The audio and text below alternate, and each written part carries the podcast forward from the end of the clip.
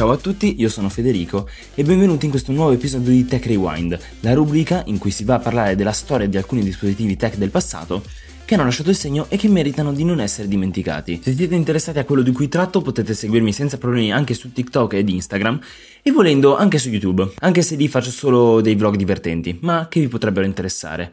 Detto ciò, mettetevi comodi perché oggi andremo a parlare di un prodotto molto famoso di cui tutti avranno sentito almeno una volta parlare, ma che in pochi hanno avuto veramente il piacere di utilizzare. E per parlarne dobbiamo tornare indietro di ben 11 anni, al Google I.O. del 2012. Per questo reveal Google pagò degli stuntman e li fece buttare da un aereo e arrivare fino al teatro della presentazione facendo acrobazie in bicicletta, tutto rigorosamente streamato in diretta sui maxi schermi. Tramite cosa? Beh, tramite il prodotto che stavano per mostrare al pubblico, ovvero i Google Glass. Vi sto tirando fuori un po' di ricordi, eh? Eh, mi sa di sì. Sarebbero stati commercializzati ufficialmente solo l'anno seguente, ma già allora stupirono tutti si presentavano come dei normali occhiali, senza lenti, ma dei normali occhiali, con uno schermetto semitrasparente che andava sull'occhio destro e che mostrava effettivamente tutte le grafiche del caso. E sotto la stanghetta destra dell'occhiale c'era un touchpad che serviva a controllare il sistema operativo. E cosa si poteva fare con questi Google Glass? Beh, prima di tutto, sopra lo schermetto avevano una fotocamera. Con questa fotocamera potevamo mettere in pratica per la prima volta una filosofia che oggi conosciamo molto bene, ovvero cattura il momento. Beh sì, perché con un semplice tasto si potevano scattare fotografie e registrare video di massimo 10 minuti. Certo, la qualità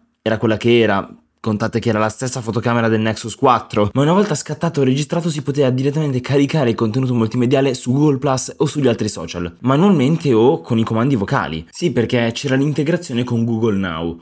Non so se vi ricordate cos'è Google Now, quella sezione dell'app ricerca Google che in realtà esiste ancora oggi, che vi consiglia notizie articoli che vi potrebbero interessare, molto mirati molto spesso, quindi è ancora una funzione molto utile, ma non si chiama più così. E allora Google Now integrava per la prima volta la ricerca vocale, ok? Questa ricerca vocale era come se fosse un po' l'alternato di Google Assistant. Quindi dicendo ok Glass, gli si potevano chiedere semplici cose come fare una telefonata, mandare un messaggio, di avviare Google Maps con un indirizzo preciso, oppure di scattare scattare una foto o registrare un video, che permetteva agli occhiali di essere controllati anche senza l'utilizzo del touchpad. Ma il tutto come funzionava? Beh, in realtà molto semplice. Come oggi gli smartwatch, anche i Google Glass si collegavano alla loro app, Glassware, e fungevano proprio da estensione del telefono, come gli smartwatch oggi. Avevano ovviamente una loro interfaccia grafica, un loro software, rigorosamente col design di Android KitKat che io adoravo, e una volta indossati si sbloccavano e mostravano le poche cose che si potevano fare allora. Poi ovviamente sarebbero state applicazioni, servizi aggiuntivi, cose che però nella maggior parte dei casi non hanno fatto neanche a tempo a vedere la luce. E quindi le funzioni si limitavano semplicemente a far chiamate, mandare messaggi, fare video e foto e postarle sui social e forse era più utile avere il navigatore di Google Maps integrato negli occhiali, che fa vedere passo per passo guardando la strada dove andare. Quella era veramente la svolta. Quindi abbiamo capito che non furono un successo fallirono, ma sulla carta sembravano la cosa più promettente del mondo, avanti anni luce rispetto alle altre aziende.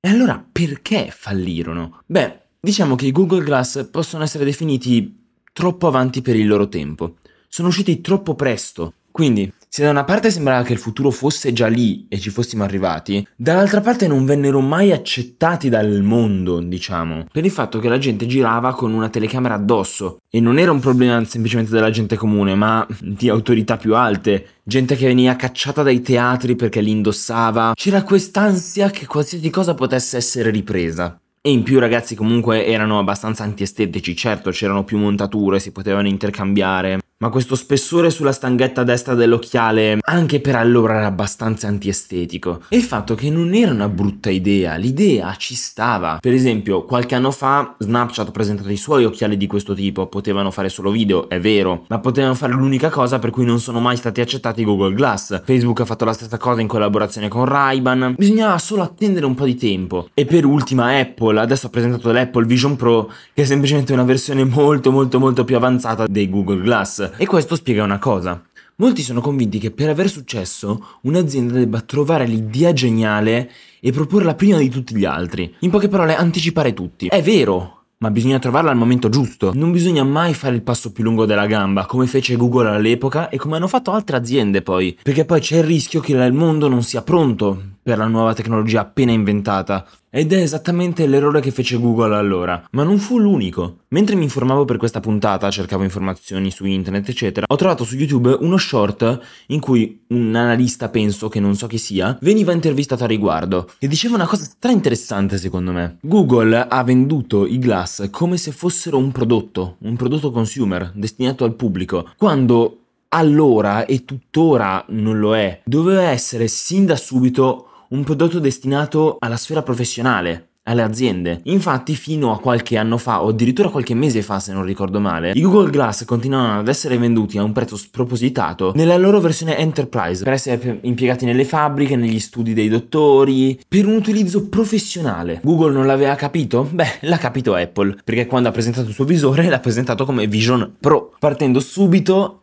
dalla sfera professionale di utenti. Siamo arrivati al termine di questa puntata, spero che vi sia piaciuta, spero che vi abbia interessato pure perché secondo me era un prodotto veramente interessante e se uscisse qualcosa di simile oggi sarei veramente curioso di provarlo. E niente, ditemi cosa ne pensate, vi ricordo come al solito Instagram, TikTok sotto il nome di Apple in Official e YouTube sotto il nome di Toffo di Quartiere, trovate comunque tutto nella bio del podcast e noi ci rivediamo a una prossima puntata di Tech Rewind.